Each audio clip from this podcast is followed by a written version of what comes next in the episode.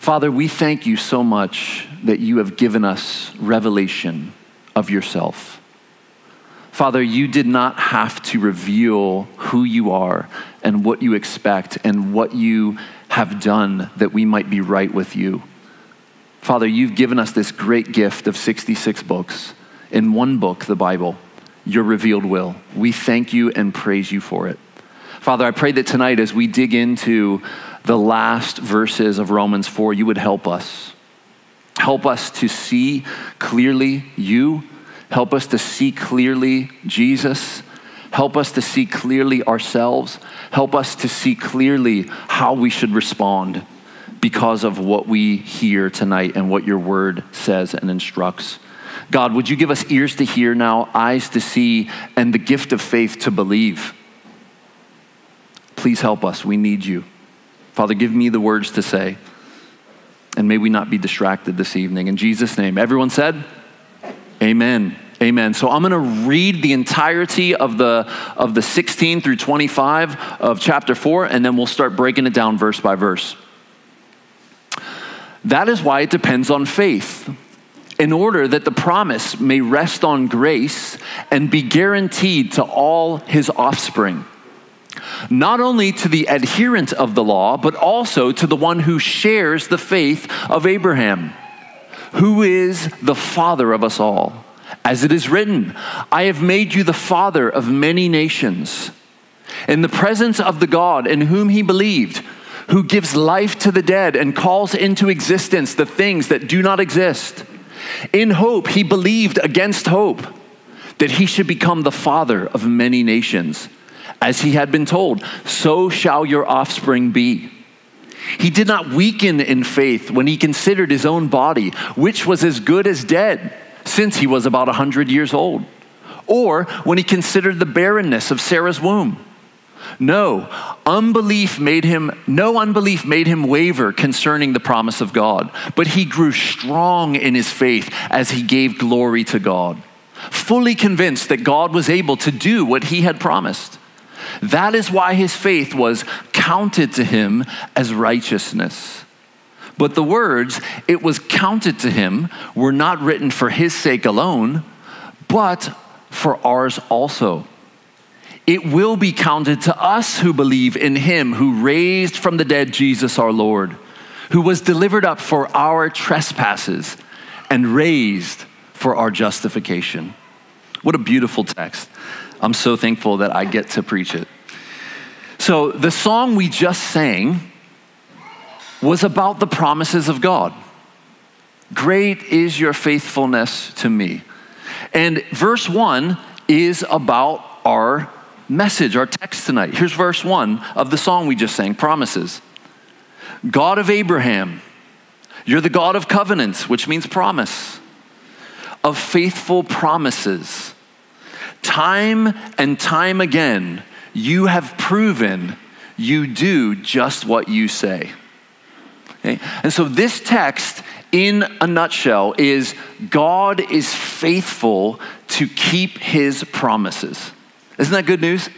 That when God says he will do something or he will not do something, it will come to pass because God is faithful to his word. And his faithfulness, thankfully, eclipses our unfaithfulness, which is so prevalent. And that's the good news, friends.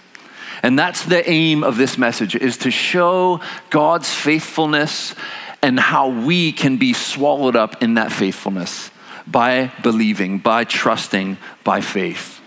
All right, so let's start in verses 16 and 17.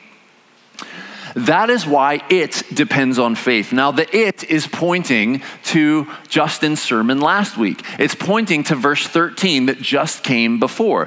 For the promise, that's the it, the promise, for the promise to Abraham and his offspring that he would be the heir of the world did not come through law, but through the righteousness of faith. Okay, so the it right here in 16, that is why it is the promise. Okay, the promise of God. What's the promise of God? That Abraham and his offspring would be heir of the world. They would inherit the world. And it would come not by Abraham's doing good or not doing evil, but rather by God's promise and by Abraham's belief in God's promise. That's what it means by righteousness of faith. So that is why it, the promise, depends on faith in order that the promise, there it is right there in 16, may rest on grace and be guaranteed to all his offspring. Now, offspring, seed, it means children. Okay? And, and you know the story of Abraham. He did not have biological children until his wife Sarah had this crazy plan that he would take her Egyptian servant as a second wife, if you will, and have children through her. And so he did that. He, he in a sense, married her, and, and Ishmael was born. And though this is not the promise, this is not the child of promise that God said, I will, I will give you. And he said, No, through Abraham, or I'm sorry, through Isaac shall your offspring be named. Now we'll get more into this in chapter 9, so we can just leave that where it is, stick around till chapter 9, and we'll get into that heavily. But for now, uh, what we're seeing is that Abraham will have offspring, and they will be from his own body, but then in addition, they will be those who follow in his faith. Not just biological, but those who have the same kind of faith and exercise the same kind of faith that Abraham had. This is next. Not only to the adherent of the law, meaning not what he could accomplish, not what he did to obey or to please God, but also to the one who shares, shares the faith of Abraham. Now look at this. Who is the father of us all? Now, us all, you got to remember the context here. Chapters one through four, it's been going back and forth. Paul's been going back and forth between Jews and Gentiles, Jews and Gentiles. So the us all is both Jews and Gentiles. Everyone. There is only, in the thinking of the Jews, Jewish people and non Jewish people, Jews and Gentiles. And so those who have faith from every ethnicity, every ethnos, those are the children of Abraham as well. Who is the father of us all? Verse 17, as it is written, I have made you the father of many nations, ethnicities, ethnos, in the presence of the God in whom he believed, who gives life to the dead and calls into existence things that do not exist. Now, in Galatians, Paul picks up on this idea again of we are the children of Abraham by faith. So let's read it. Galatians 3 7 to 9. Know then that it is those of faith who are the sons of Abraham. Okay? Now, let me unpack faith for just a moment. Okay? I did this two weeks ago, but let me just brief you again. Faith has three elements. Do you remember this? One, the content of the truth. Two, the truthfulness of the truth. Like, yeah, I have the content and I believe that that's real and true. But then, number three element is I entrust myself to the truth, or better yet, in the gospel, the person of the truth. Jesus himself said, I am the way, the truth truth. Jesus is the person of truth. But when we when we take action, faith works, right? Faith that doesn't have works connected to it, proving its validity is dead. That's what James's letter is is all about. Faith without works is dead. And so when we take action on the promises of God as if we believe them, we are entrusting ourselves to the promises.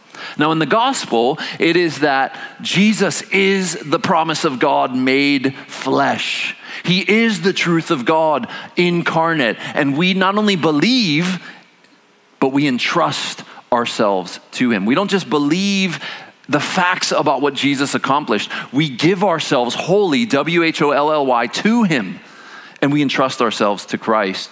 And so the faith that Abraham had was not in Christ because Christ had not come yet. The faith that Abraham had was in the promise of God. Okay? And in a very similar way, we exercise faith in the promise of God landing in the person of Jesus Christ, what he accomplished. What did he accomplish? Perfectly fulfilling the law, dying on the cross as a substitute for us, rising from the dead, that we too, one day, united to him, might rise from the dead, both spiritually now and in the future, physically, with resurrected bodies. And so, those of us who have faith in the gospel are like Abraham, who had faith in the promises of God in the Old Testament. Now, interestingly, all wrapped up in the gospel are the promises of God to Abraham because he says, In you shall all the nations be blessed. And he's pointing to Jesus. In fact, in Galatians, Paul says this was preaching the gospel to Abraham beforehand. So Paul sees in this promise, in you, Abraham, all the ethnicities, all the ethnos, all the people groups, they will be blessed in you. Paul says that's the gospel. Because through the seed of Abraham, Abraham, Isaac, Jacob, the 12 sons, Judah, and then through the, through the Judah line comes David. And then through David comes this one who will inherit the kingdom forever, the great king, the lion from the tribe of Judah. And so Paul sees backwards the gospel in this promise through you, Abraham, will all the nations be blessed. Verse 8, and the scripture foreseeing that God would justify or count righteous the Gentiles by faith preached the gospel beforehand to Abraham, saying, In you shall all the nations be blessed. So then, those who are of faith are blessed along with Abraham, the man of faith.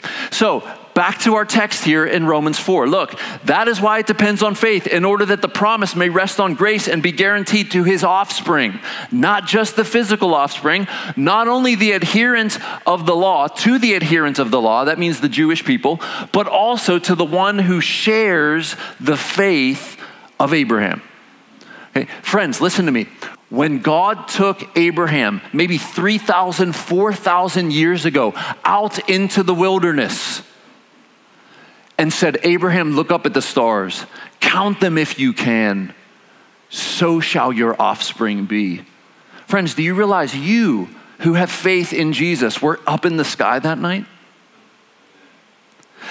Count the stars if you can, so shall your offspring be. You see Chris up there?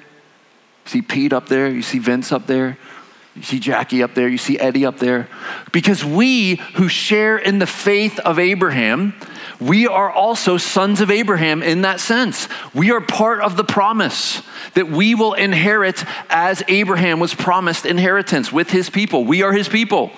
We are his offspring. We are his seed by faith, not by biology. Again, we'll get back into this in Romans 9, so I can't take too much time on it. So, the not only the adherent of the law means the Jewish people because they were the ones given the law, given the fathers, given the priestly, you know, ordinances and cleanliness laws, but also to the one who shares the faith of Abraham, us, Gentiles, non Jewish people. Who is the father of us all? All Jews, Gentiles. Verse 17 As it is written, I have made you the father of many nations. Nations in the presence of God in whom he believed, who gives life to the dead and calls into existence things that do not exist. Now, this verse 17 is quoting Genesis 17:5. Let me turn there for you. Genesis 17:5 is the text, but I want to read it in context, so I'm going to start in 4. God speaking to Abraham says this Behold, my covenant is with you, Abraham, and you shall be the father of a multitude of nations. No longer shall your name be Abram. Abram means exalted father. That's what his name means. But your name shall be Abraham. Abraham means father of a multitude. Now keep in mind, he has no children yet, and he's very old, and this is very unlikely to happen. For I have made you the father of a multitude of nations. Now, we can breeze past that verse 5, but did you notice that God spoke in the past tense there? Listen what he said I have made you the father of a multitude of what? Nations. Pointing again to the faith, those who are of the faith. Now, if I if I said to if my wife says to me, "Hey, uh, would you put the clean clothes from the washer into the dryer and I say, I already have, what does that mean? It's already done. So when God here says, I have made you the father of a multitude of nations, what does that mean? God is faithful to his promises, and when he says it, it's as good as already done. Great is your faithfulness to Abraham. Seriously, so God here is speaking as if it's already accomplished. Meanwhile, it would not, because God, when He says something, it's going to happen. No one can stop Him, no one can thwart the plans of God. His will will always be done. In fact, this is what Ephesians 1:11 says. all things go according to the counsel of his will. And so he can speak, this is going to happen, and he can speak it in the past tense to Abraham here in verse 5. Now, verse 6 I will, now he's speaking future tense, I will make you exceedingly fruitful. And I will make you into nations. Notice the nations, people groups, people groups, people groups, Asians and Africans and South Americans and Alaskans. I will make you into nations of peoples because those who have faith will be the children of Abraham. And kings shall come from you David, Solomon, trace first and second kings out, Jesus, the King of Kings. And verse 7 I will establish my covenant promise between me and you and your offspring after you throughout their generations for an everlasting covenant to be God to you and to your offspring after you. I promise you, Abraham, I will be your God and I will be God to your offspring after you. Not just the biological offspring, but those who are of your faith, Abraham. Us, our God, Yahweh, the God of Abraham, Isaac, Jacob, the God and Father of our Lord Jesus Christ. He is our God. We are in this text in Genesis 17, 4 through 7. Have you thought about Genesis as a gospel? Now, I know it's not one of the four gospels, but friends, the gospel is in Genesis over and over and over again. And here it is, right here, with the story of Abraham. This is why Paul picks up on Abraham in Galatians and in Romans. And he spends a lot of time with Abraham, showing how he was justified, declared righteous because of his faith, which was a gift. So let's now, wait, I wanna, I wanna spend a little bit of time more in 17 here. So I have made you the father of many nations in the presence of the God in whom he believed. Okay? Who gives life to the dead and calls into existence the things that do not exist. Now, this text is pointing to God's power, his omnipotence, his omnipotence. He is all powerful. He, from nothing, created everything. In the beginning, God said, let there be. And there was everything. Now, I, I, just had the privilege of spending a few days up in the mountains, Laurel Highlands area. And friends, when you're there and you just sit in nature, even for five minutes, you can't help but hear life, movement, and being, and see all around you life, movement, and being from bugs to birds to squirrels to bees to wasps and snakes. And yes, I saw all of them. And, and all that from nothing. God took no raw material and said, Let there be, and there was all of it. And friends, have you ever considered where does all the energy for the atoms to make all this life movement and being keep going? Where's all that energy coming from? Not only is He the creator, friends, but He's the sustainer as well keeping life, movement, and being happening, your life, movement, and being. You realize that you are a 100% dependent creature. The moment God says to you, stop, you're done. Your heart stops beating, your brain stops working, and you will return to dust from which you came, and so will I. But you know what? That's bad news if you don't know God personally as your Father, but man, is that fantastic news if God is your Father and Jesus Christ is your not only big brother, but advocate before the Father who stood in your place, took the wrath on your behalf, and said with his dying breath, It is finished. I accomplished what I came to do. Mission accomplished. And he gave up his spirit. Friends, it's great news that God is the one who holds your life movement and being if he's your father. If he is not your father, that is a terrifying reality. But then, if you just think a little deeper, then that means your life movement and being, your existence is dependent on you. That's even scarier than it depending on someone else who, in his word, says he is good and merciful and gracious and slow to anger and abounding in steadfast love and faithfulness to his promises. Faithful to Abraham here And so that's why Paul is highlighting him as an example for us. So let's jump in now to Romans 4 6, uh, 18. In hope, he believed against hope. Now, this is Abraham. He is the one who believed, and hope looks forward. Did you know that? Hope doesn't look at something that is, that is and hope. No. So just just in a lighthearted way, let's say that the Powerball was up to 20 million, and I was like, I, I gotta play. I don't play, but I have to pay. You know, I, I got tempted and I and I lost the temptation and I bought a Powerball ticket. And my hope is that when those numbers show up, they will match my numbers, but yet it hasn't happened. My hope is in my picking the right numbers or the machine picking the right numbers and then those numbers hitting my numbers and me winning this prize. That is looking into the future, hopefully. But how likely is it that I'm going to hit the Powerball when it's 20 million or 20 billion? Very, very, very, very minute. Right, I probably have a better chance of walking under a banana tree in Africa and a clump of bananas falling on me and killing me. It's probably more likely that that would happen than I actually win the Powerball. Okay? So don't play the lottery. Okay? You, will save thousands of dollars throughout your lifetime if you just don't play. Okay? There's my, my tip for the day. Buy Apple stock instead. Okay? That was for you, Vince.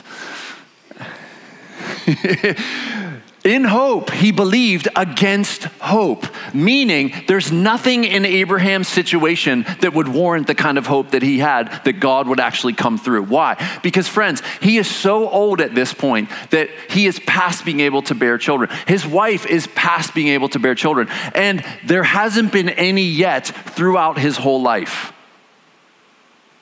No children yet, and I'm sure they tried and practiced many times without success. And so here comes God along and says, I'm going to make you not just fruitful with one child, but nations are going to come from you. And, and he looks at himself and says, hasn't happened yet. Everything in his circumstance and all the evidence pointed against hope. But yet, Abraham, look, he believed against hope. Friends, I have to pause here for a second. Now, this can be applicable to us. I have lived long enough as a Christian to see impossible circumstances and situations turn out good. Have you been a Christian that long to see it yourself? In the moment, it is terrible and horrific, and even how could you, God? But yet, in time, we see what God was up to. But in the moment, we hope against hope, don't we? When everything looks dire and dreary and depressing and we're down, yet, friends, we can have hope in those moments. This is the life of faith, friends. And so I wanted to make a quick application there, more on that to come. But this is the situation with Abraham. All his circumstances are saying, no way, absolutely not. You should not believe what God is saying. And yet, against all the evidence, against all his reasoning, he believes. Why? Because God is faithful to his promises, and he believed in God to fulfill his promise. Now, let me stop here for just a second. Faith in itself, as we've said many times, is neutral. Every person in existence has faith. All it is is belief or trusting in something or someone. Okay? Muslims have faith, and Hindus have faith, and Buddhists have faith, and atheists have faith. They believe in Darwin and his theory of evolution. Agnostics have faith in their inability to nail down the afterlife or God. I'm right. I believe. So everyone has belief, friends. Everyone has faith. We who are Christians believe in God and his promises found where? In his word. This is why word is so central to not only our church, but every church that is going to be an effective church. Because what do we have if we don't have God and his word and his promises? We're playing games. We're playing games. And so here is God in all of his attributes promising Abraham, and Abraham believes, and he is counted righteous. Now, Abraham's faith lands in God and lands in the promise of God. His faith is not in himself or his own belief. Now, we've talked about this. Faith in faith is not what's happening here with Abraham. Abraham is not being lauded for his strong faith. Abraham, your faith is so mighty. I will reward your mighty faith with righteousness. No. Abraham's faith is going away from himself and landing in God and in God's promises. This must be the case for you. Your faith as a Christian is to land in Jesus and what he's done, on Jesus and what he accomplished. It's not supposed to boomerang back.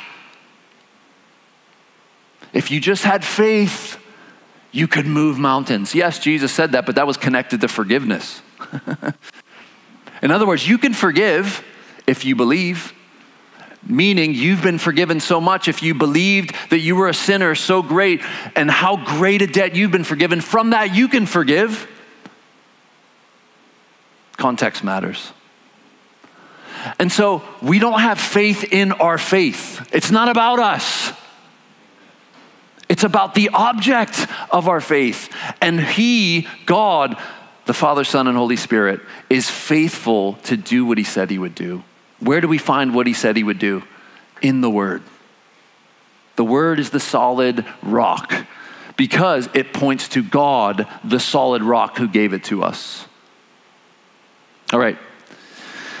He believed against hope that he should become the father of many nations, as he had been told, so shall your offspring be. And this is in Genesis 15 5. And this is the text I alluded to earlier.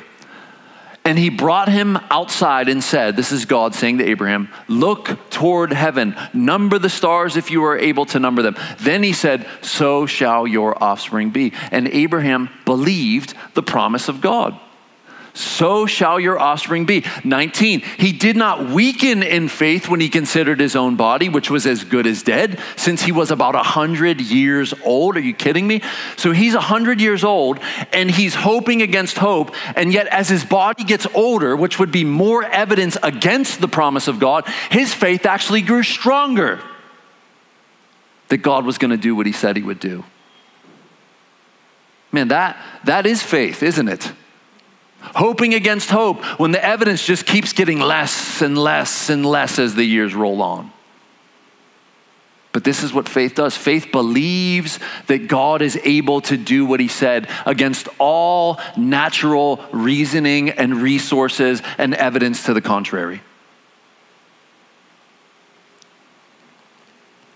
He did not weaken in faith when he considered his own body, which was as good as dead since he was about 100 years old, or when he considered the barrenness of Sarah's womb. Up until this point, no children. And then, by the way, when he did actually get that Egyptian second wife, if you will, guess what happened? There was a child. So, who, who was the barren one? It's clear. It was Sarah. She was the reason they couldn't have kids. And so here she is barren, considered the barrenness of Sarah's womb. That could actually be translated deadness. But isn't it just like God to bring life from the dead? And that's exactly what he does in Abraham and Sarah's case. No unbelief made him waver concerning the promise of God, but he grew strong in his faith as he gave glory to God. Now, the strengthening of Abraham's faith means he believed and trusted in God more and more and more. It doesn't mean that he had faith in his own belief, he believed in his belief, and that grew stronger and stronger and stronger. Are you able to separate the two? If you want pictures, imagine faith as arrows, and all of the faith comes out in arrows, and it doesn't then go and turn back in like a boomerang. Rather, it keeps on going out and it lands on the promise of God. That's what happens. No faith is returning back to Abraham. He's not doing faith push ups or drinking faith, you know, protein shakes. None of that. He is trusting in God alone who made the promise. This is what we do, friends. Nothing in my hands I bring, not even my faith. Only to the cross I cling. Naked, come to thee for dress. Helpless, look to thee for grace. We bring nothing and we get everything because our faith lands in the same God who fulfills his promises. And so, as he believes, he gives glory to God. Now, did you ever think about that? You're believing the promises of God, and then, as we mentioned earlier, James says that you act on it, right? Because faith without works is dead. So, you're exercising faith in God and His promises glorifies God. This is what you were created for. You are fulfilling your purpose. You're fulfilling your purpose. Now, let's finish the text here. Again, it's not about the strength of Abraham's faith, it's about God's power and faithfulness to his promises. Now, I, I want to point something out here that might be hidden in the text. Multiple commentators note that Abraham must have had some insight into the fact that his seed would be connected in some way to Genesis 3:15. Remember the seed of the woman that would crush the serpent's head? The capital S seed, the capital O offspring. He must have had some indication that this was the case. We don't have that recorded for us in Genesis. And but it's interesting when you read John 8 and you listen to Jesus' conversation with the Jews who were hostile to him and the religious leaders that were hostile to him, their conversation about Abraham goes a little bit revealing.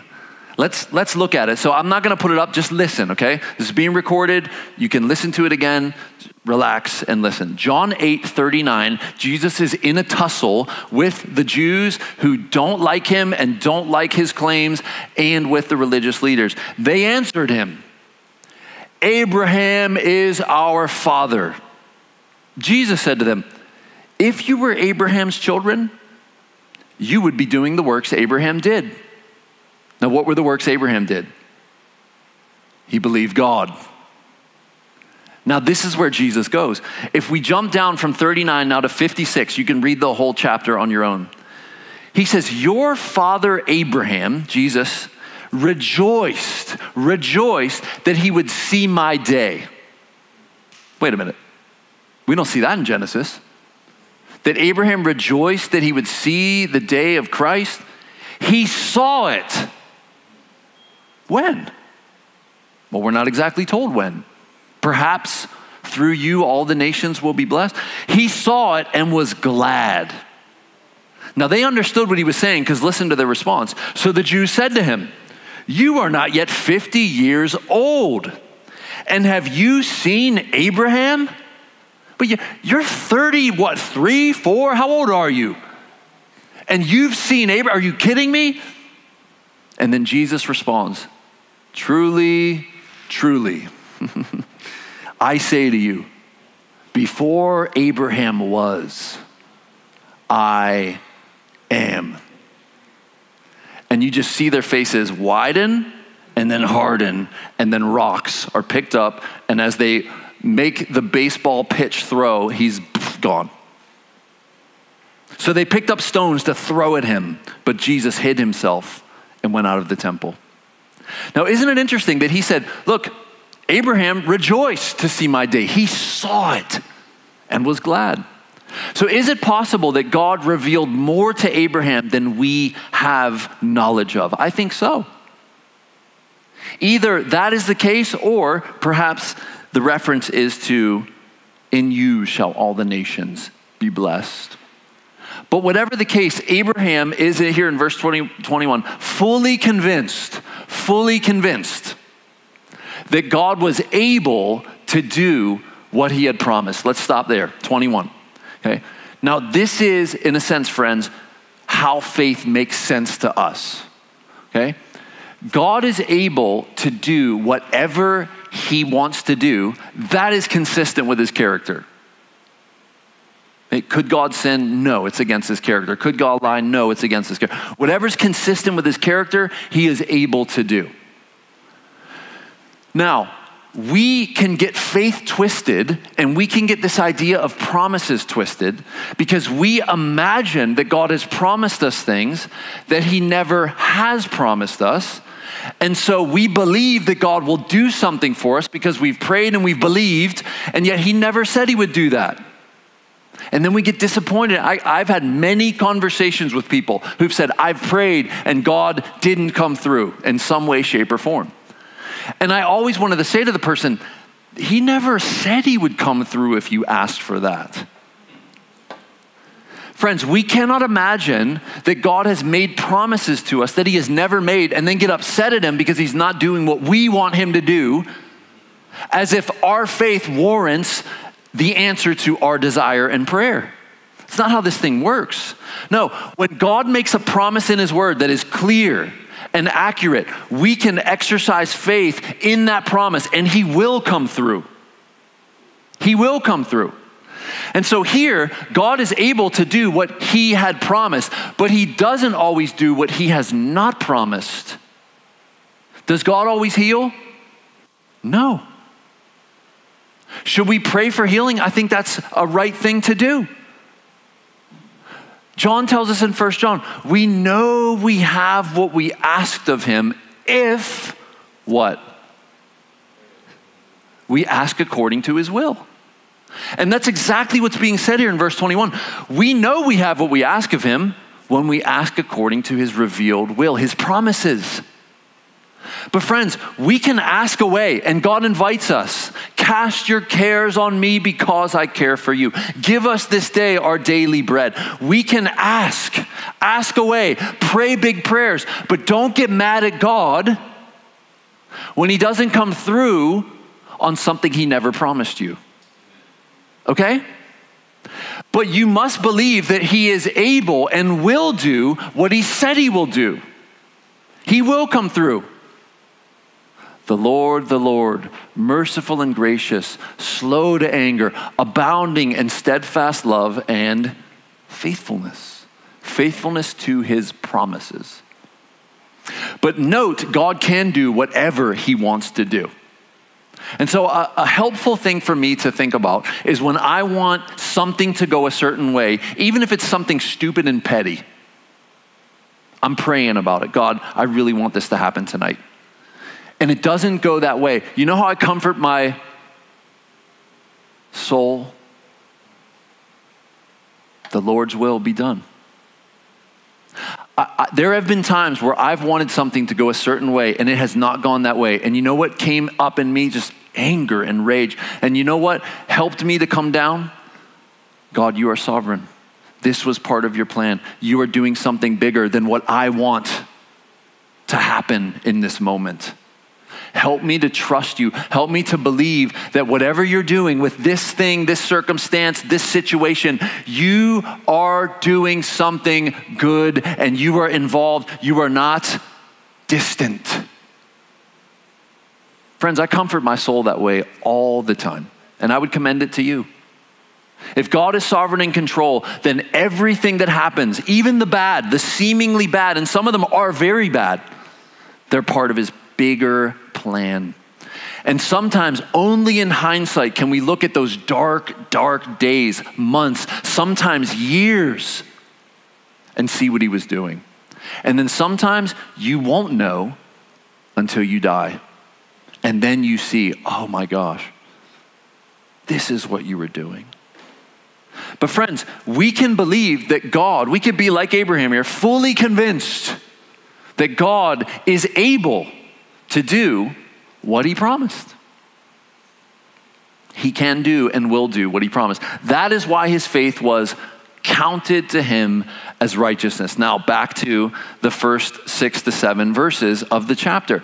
The imputation or to credit in place of another of the righteousness of Christ applied backward to Abraham. Jesus accomplished righteousness, active obedience, it went backwards to Abraham. Or from the perspective of Abraham, he was counted righteous with the righteousness of Christ that wouldn't come for a long, long, long time later. Thousands of years later. And yet, here is God who is in some mysterious way outside of time and space, crediting the righteousness of Jesus not yet accomplished to Abraham. And so, his believing in the promise of God, God says, I am going to count you righteous and declare you righteous. I'm going to justify you. I'm going to say, You are not guilty because I'm going to give you the not guiltiness of my son. Verse 23, but the words, it was counted to him, were not written for his sake alone. Praise God for Genesis a gospel book. Not for him alone, but for ours also. Isn't that good news? All the things written in the Old Testament, friends, are for your benefit. Don't be a New Testament junkie. Now, read the, read the New Testament, okay? I'm not saying discard the New. No, go into the old and enjoy the word of God and the promises and the unfolding of the gospel throughout the entire 66 books. Don't just live in the New Testament. I did this for a long, long, long time. My early Christian years were just living in the New Testament. What's Amos about? What's Zechariah about? Is that that's not a book, is it? It's a book of the Bible, yeah. Right? What's Third Kings about? Oh, you got me on that one. All right. Let's read the Old Testament too with a view. Friends, you don't understand the, the gift you have of the gospel lens to look at the Old Testament with. You have the gospel by which to look back at the Old Testament and see what God was doing to redeem all throughout history. You have that gift. And I commend that view of history to you, redemptive history. The words it was counted to him were not written for his sake alone, but also for ours. It will be counted to us, good news, us who believe in him who raised from the dead our Lord. We believe in the promises of God, like one of the most famous in the New Testament, John 3 16. For God the Father so loved the world he gave Jesus, that whoever believes in him will not perish under his wrath. I added that. Will not perish, but have eternal life. And so we believe that promise from God that God sent Jesus so that we wouldn't be condemned, but rather be saved. And we trust the promise of God and we entrust ourselves to Jesus and ask Him for forgiveness. We ask for mercy it will be counted to us who believe in him who raised from the dead our Lord, who was delivered up for our trespasses and raised for our justification. Now, sometimes unbelief makes us waver, does it not? Sometimes we find ourselves struggling to believe. I do. I fight the fight of faith, meaning we have to fight sometimes to believe. Am I the only one? Okay, thank you. Our experience as human beings in a broken world with broken bodies, with broken relationships, means at times you will be tempted by the enemy, by your flesh, to not believe and to function like an unbeliever. To live by your resources, to live by your strength, to live by what you can accomplish, the flesh and not by God, not by God's strength, by the Holy Spirit, and not by the promises of God. And you know what we do in those moments? We first need to see it. Oh my gosh, I've been doing that. Then we need to confess it to God and ask for forgiveness. And then we need to say, Oh God, I believe, but help my unbelief. Help my unbelief. Pray a prayer like that. God, give me the gift of faith. You were the giver of faith. Give it to me. My faith is weak, it's wavering. Oh, give me the faith I need that I do not have right now. And even in that prayer, friends, you're depending on the God who supplies all our needs. The very prayer is an act of faith. Oh God, help my unbelief. Give me faith to believe your word. Give me faith to believe that you're involved. Give me faith to believe that you're in this. Give me faith to believe that you're good when my circumstances and situation says you're not, or when Satan's hollering in my ear that you're actually evil. Look at my life. Will we believe the word, or will we believe what our eyes can see? The second verse of the Promises song that we sang right before announcements in the message says this Though the storms may come and the winds may blow, I'll remain steadfast. And let my heart learn when you speak a word, it will come to pass. We could reverse that, that verse there. We could say, when our heart learns that when God speaks a word, it will come to pass, then we remain steadfast. Because only by us trusting in the promises of God can we remain steadfast in the face of so much suffering, so much opposition, so much trouble, so much strife. Because God is above it all and in some mysterious way orchestrating and controlling all of it for His glory and our Christian ultimate good. This is true. And so, will we believe God or will we believe our circumstance, situation, place in life, what other people are saying, etc.? Now, Hebrews 11:6 and I'm done with this. Hebrews 11:6 talks about Abraham. Or, I'm sorry, Hebrews 11 is, is the faith hall of fame, if you will. And it talks about those who had great faith. And amazing things are accomplished by those who had great faith, but bad things happen to those who have great faith too like Sonnen two, put to the sword, died believing, not seeing the promises, but still believing that God would do it, even after they pass. And so, friends, sometimes when you believe in God, you will see what you want, what you desire, what your dreams and hopes are. You will see it come. But sometimes, friends, you won't. And you must not at that point abandon God you must believe and trust. And if you're struggling to believe and trust, you must call out to Him. Help my unbelief. You call out to other believers and say, My faith is wavering. I'm being thrown around by this storm. I need your faith to anchor me. Preach the gospel to me. Tell me God is in control. Quote verses of sovereignty to me. I can't believe right now. Help me to believe, friend, fellow Christian church member. Help. Friends, don't isolate. It's the worst thing you could do. When Satan is tempting and Satan's attacking and you isolate, you are fair game to be eaten. Because the devil prowls around like a roaring lion seeking someone to devour. Don't get devoured.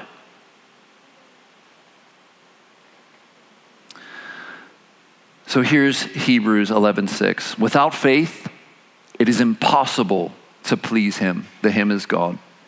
For whoever would draw near to God must believe that he exists and that he is a rewarder of those who seek him.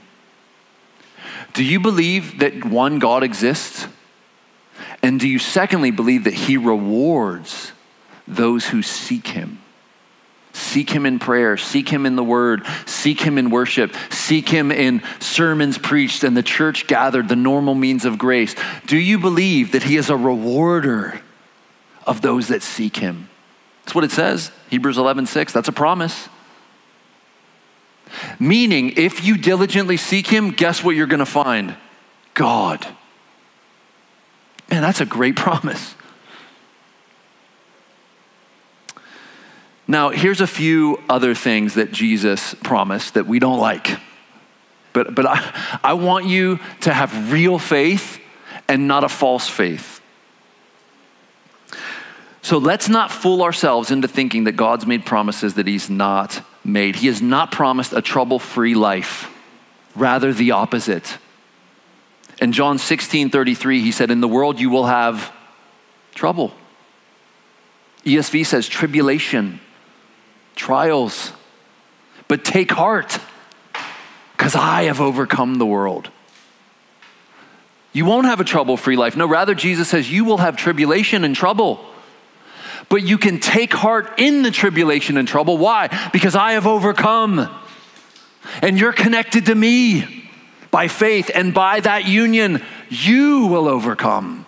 I'm getting ahead of myself. That's Romans 8. How about how about God never promised that we as Christians would be popular?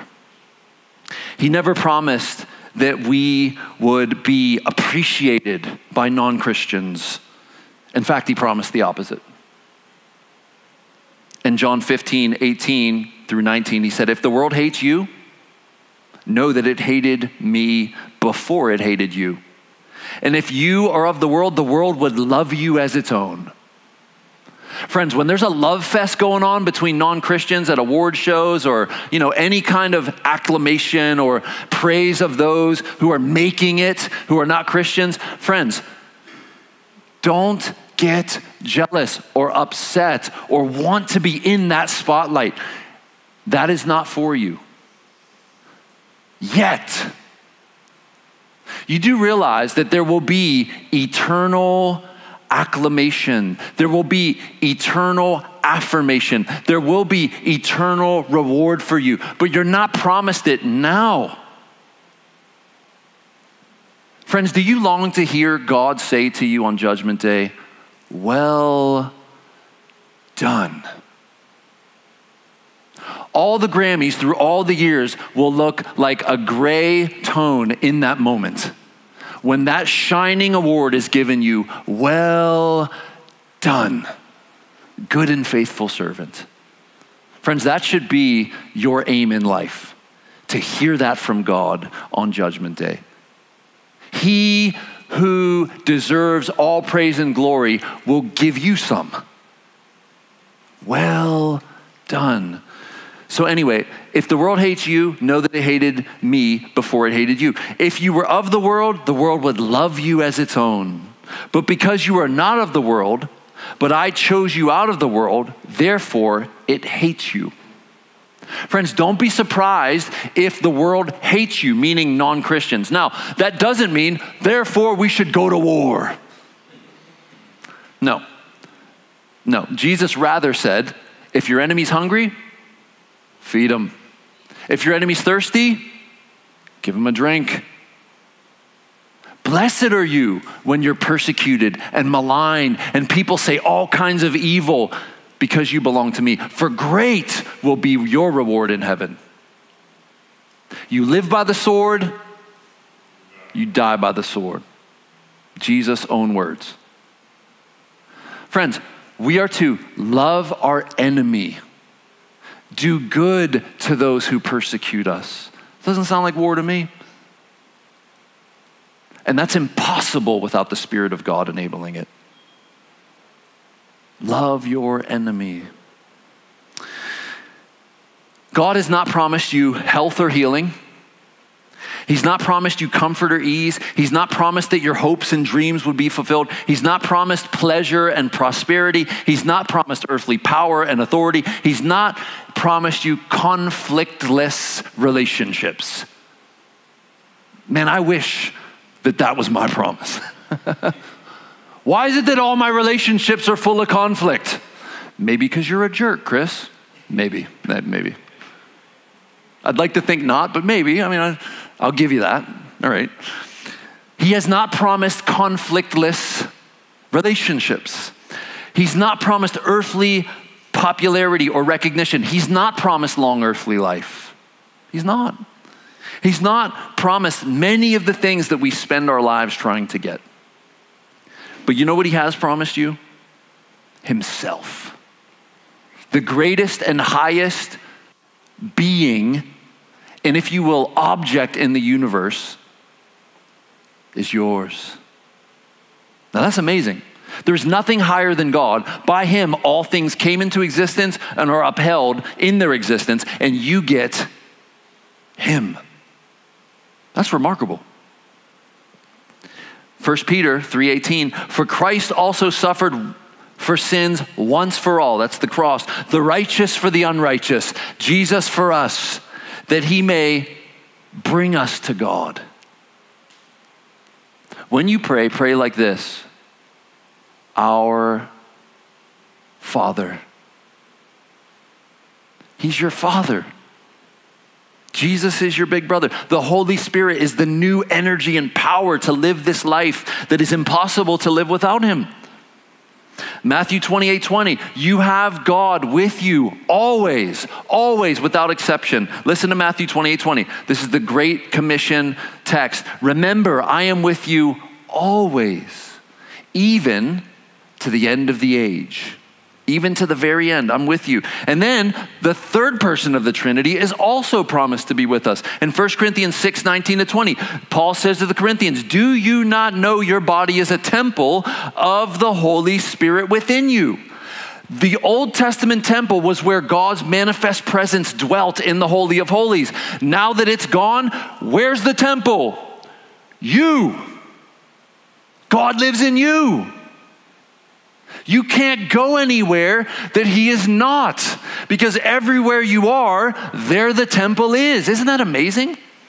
And kind of terrifying? He sees it all in HD 8K, Jumbotron, because He's in you.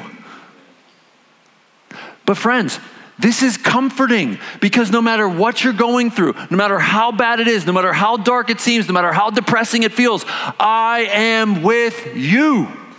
Do you believe it? That's the question. Do you believe the promise? I'll never leave you or forsake you. I'm with you always, even to the end of the age. Do you believe that your body is a temple of the Holy Spirit, whom you have from God? Or is these, are these just words? Nice imagery? Or is it real? One of my favorite heroes who's alive today is Ray Ortlund. I just heard him speak live about a month ago. And he said, Most people are living on half of reality. They live as if this world only is real. And so they operate on half of reality. And then he said, no, no wonder so many people are angry and upset. But I want to ask you, friend, Christian, are you living on half of reality? Do you believe that what we read in this great sacred book is true, but not just true, true for you? Applies to you and your life, you and your situation, you and your circumstance? Is it tr- not just true, but true for you? Are you living on half of reality? It's a good question to ask yourself. And perhaps you are, and perhaps that explains some of the discord. Perhaps. Friends, we're going to get new resurrected bodies like Jesus' earthly resurrected body. I can't wait for a new body. You know, when I was like 21, 22, I could sleep three hours and I was super creative. I've had all this energy. You drink a grande and you're just like, oh, you know, just you're ready to run a mile. Now, man, I take a nap and I get up and I'm like, I'm exhausted. I need another nap. As soon as I just took one. Right? You get up from bed in the morning and you're like, did I even sleep? You know, you're, you're IV Red Bull into your veins and you're like, I'm so tired. At least I am. How many of you can't wait for your new unbroken body? Amen. I can't wait. So every time something goes wrong with my body, my back gets pulled out, you know, another disappointment shows up, another pain or another ache, another failure, I'm like, you know what? This is not how it's going to be for long. I'm gonna have a brand new body and it's gonna have energy like I've never experienced before, that no drug can touch a candle to. Make cocaine look like white tea, which has very little caffeine in it. All my cocaine users went, Whoa, that's a lot of energy. that was a joke. Better not be using cocaine. Full and complete forgiveness of sins. Did you hear that? Friends, you are offered as a promise from God full and free and complete forgiveness of all your trespasses, even the ones you haven't committed yet. 1 John 1 8, 9, and 10. If we say we have no sin, we deceive ourselves. We lie to ourselves. We trick ourselves. If we say we have no sin, we deceive ourselves. And the truth is not in us. If we confess our sins to God, He is faithful. Who's faithful? God. God is faithful to and just to forgive us our sins and not just forgive, cleanse you of all the mess of your sins, all the guilt of your sins, all the shame of your sin. I'll wash you as well. Cleanse us from all unrighteousness.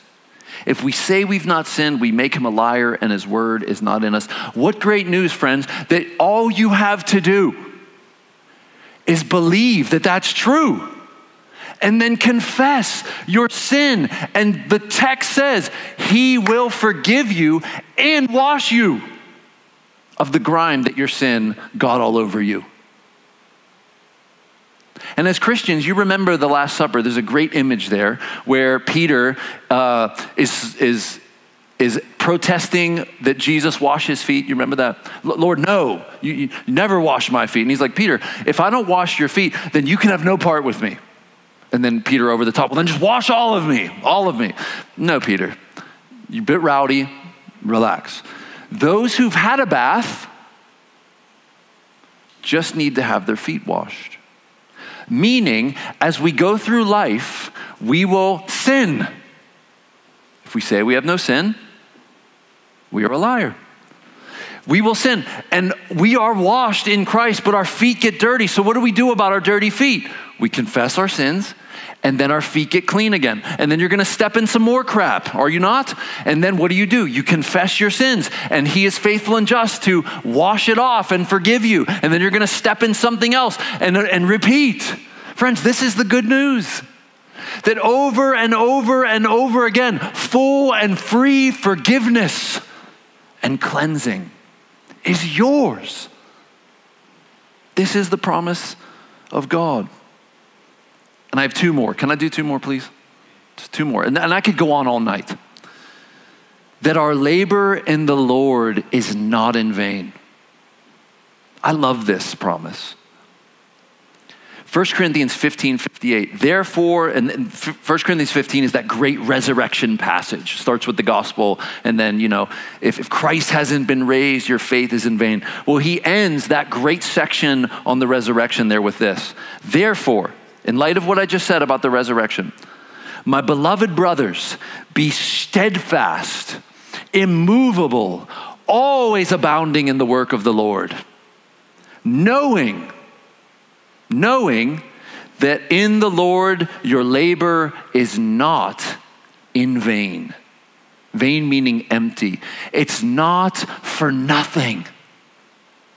All your labor in the Lord will count for something on that great day, you want to hear, Well done, good and faithful servant. You want to hear, Look at this treasure that you've amassed because you believed in the Sermon on the Mount when I said, Don't store up treasure on earth, but rather store up for yourself treasure in heaven where moth and rust don't destroy and where thieves can't break in and steal. You believe that. And so you refuse to store up treasure on earth, but you, all the while, by not giving up, by working continually for me and my kingdom, look at this treasure. Now, notice I did start with God. So I'm not saying let's ditch God in light of treasure. God is the number one thing we get but we also are promised treasure in heaven, whatever that will look like. And we're not exactly told. Our labor in the Lord is not in vain. Now, I have labored in the Lord for many years, and from the look of a lot of it, it was in vain. Comes to nothing.